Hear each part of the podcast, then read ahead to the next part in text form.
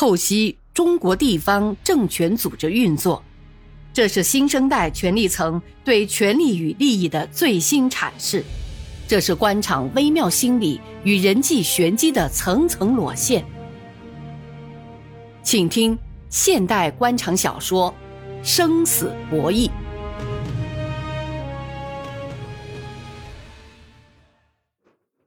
柳王明刚来新阳的时候，并不熟悉田文阁，只是他的户口关系，王道广交给他去办。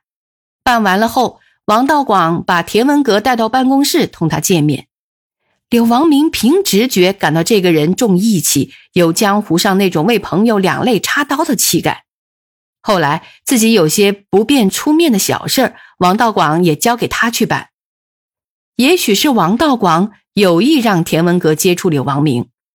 柳王明交代给他的一些事，最后都是田文革落实的。有时朋友来了，一些市政府接待又上不了台面的，就让田文革去接待。他总是安排的细致周全，吃饭、住宿、唱歌、桑拿或更出格的活动，他都弄得很妥帖，朋友都很满意。柳王明于是开始信任他。何况他来新阳时间不久，他需要培养一些跟自己贴心的干部。现在田文革遇上了这种事，正好又碰在自己的手里，他抬抬手，这事儿就过去了。但对田文革来说，则非同小可。帮他过了这个坎儿，田文革就一辈子抓在自己的手里了。于是那天晚上，柳王明十点多钟从办公室给他打电话，要田文革立即赶到他的办公室来。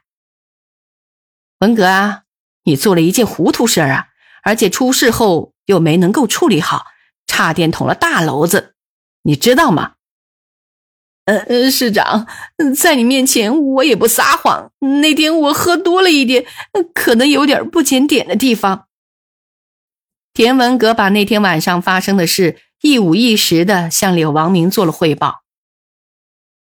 看来这个女孩还不简单呢。你派去送她的干警还没到，她就已经回新阳了。好在碰到我的手里，要不然就要出事儿了。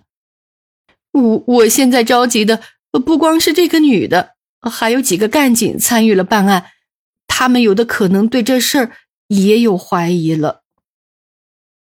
那这就需要有思想准备了，要准备人家告状，不要留什么痕迹，要把刘佳佳的事处理好。只要他不说，就没关系了。这个刘佳佳很难缠，我想还是把她弄走吧。我摸清楚了，刘佳佳主要是想找一份工作，我已经答应她了。你要找几个靠得住的人去稳住她，你自己要接近她，帮她解决问题。当晚，柳王明就让田文革写了一个建立治安情报据点的报告，批给他二十万。田文革把钱拨给了区公安局，办了个美容美发站。请来了个温州来的美容教师刘佳佳。一年以后，刘佳佳自立门户，打出了佳佳美容院。以她自己的聪明和田文革的帮助，佳佳美容院发展的很快。三年的时间里，在城区开了七个分店，不但做美容，还媒体、形象设计、经销化妆品、美容健身器材等，雇佣员工近两百人，每年向政府交纳税收二十几万元。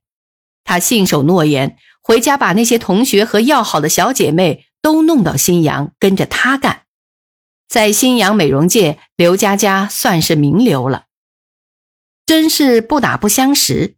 他从内心感激柳王明和田文革，不是他们的帮助，他刘佳佳也许还在流浪街头。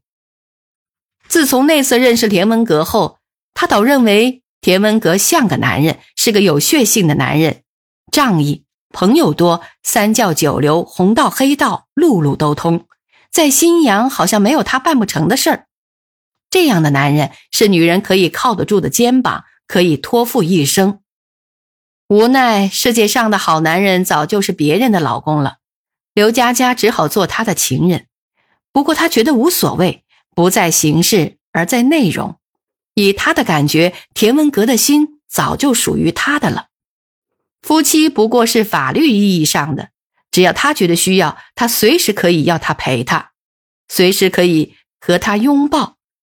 他们有一套两人住的爱巢，只要生意上有空，只要一个电话，他就可以和田文革一起缠绵。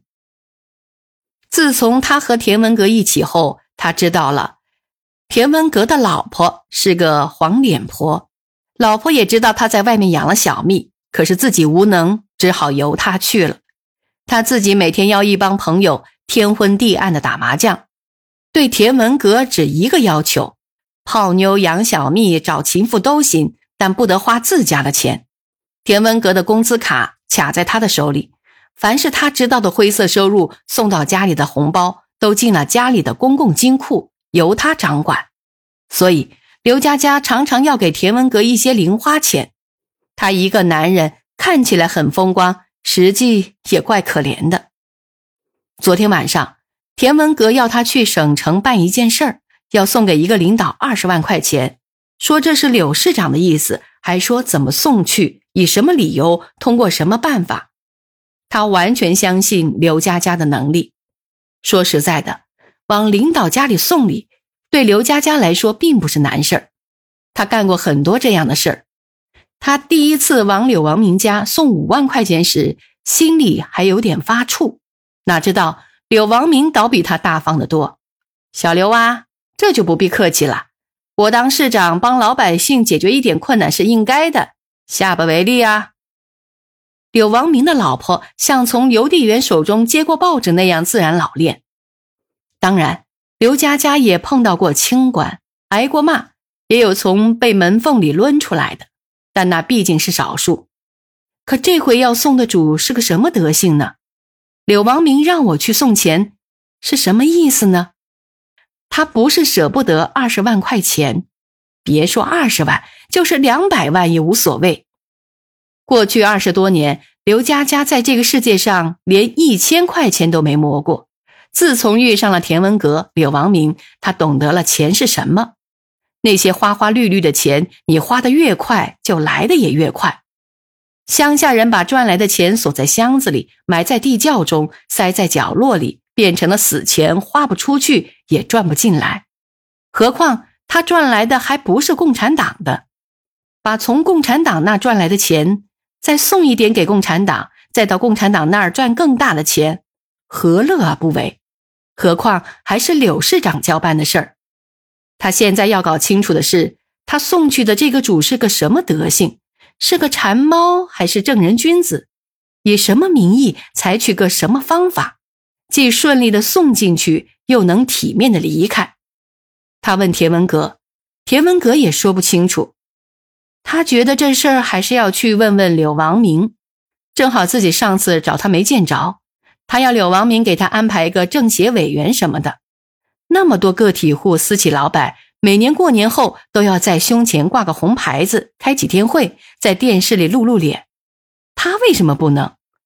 他原来没弄明白是怎么回事，要他的小姐妹出去打听，看看加入政协要多少钱。现在很多俱乐部都新搞会员制，刘佳佳也算是新阳美容界的名人了，她应当是个会员。后来从田文革那里搞清楚了。政协委员不卖，不要花钱，只要领导同意就行。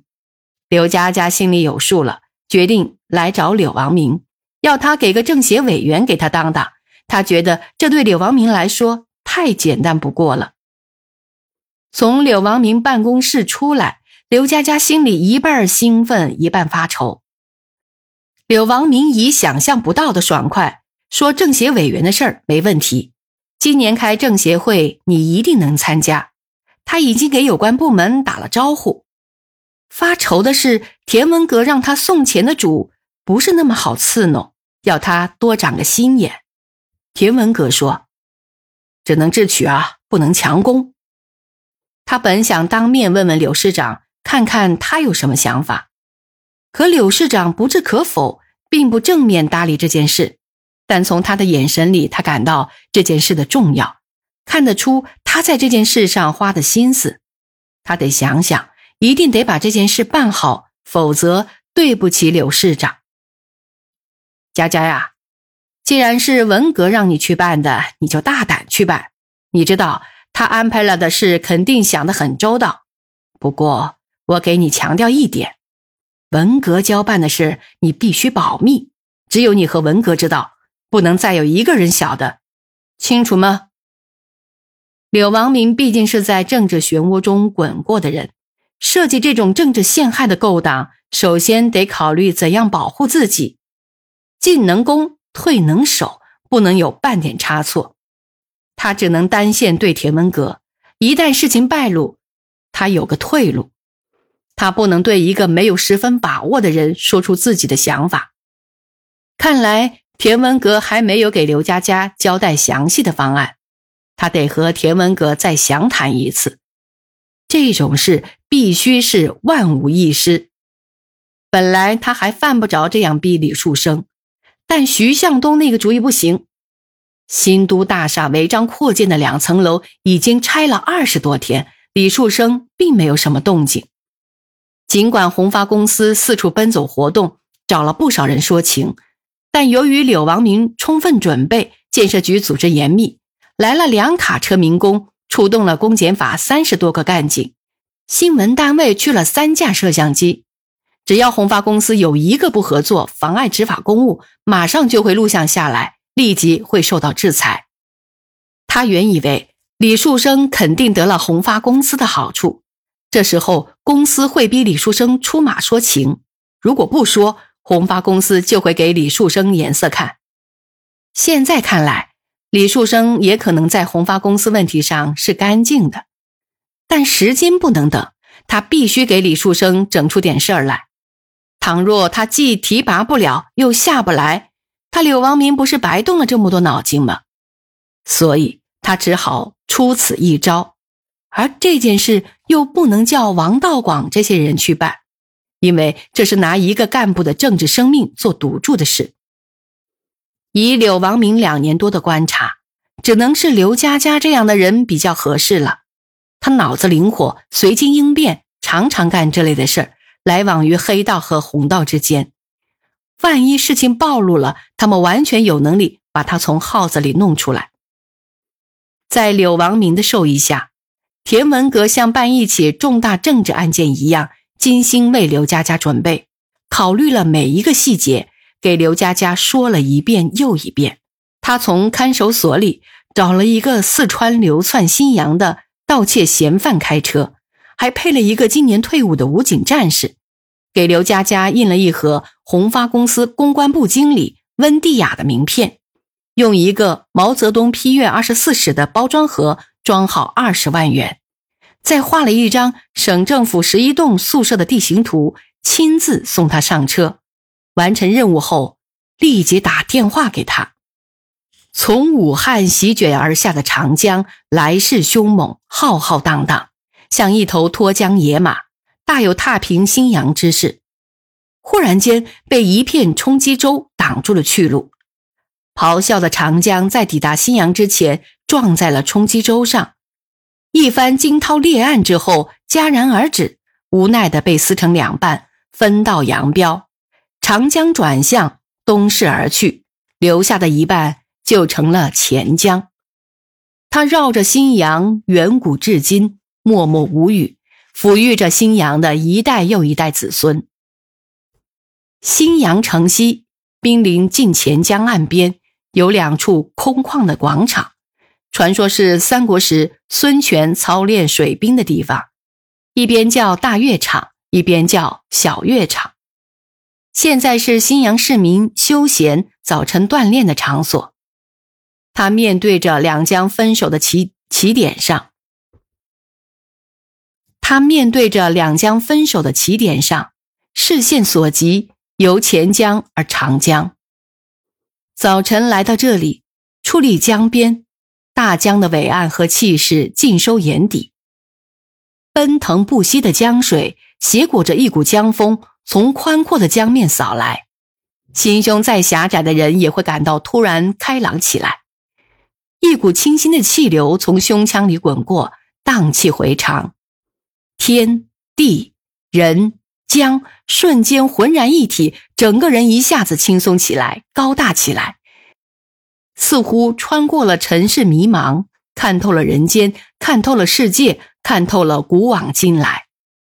金钱、仕途、高楼大厦、纸醉金迷、红粉佳丽，顿时那样不屑一顾。无论是谁，每天来一次，每次感觉都不一样。每天看看大江，都有新的收获，都会有一种超凡脱俗的感觉。所以，这两个休闲广场虽然设施不是那样高档，每天早上却集聚着大量的市民，他们在这里锻炼。散步、健身。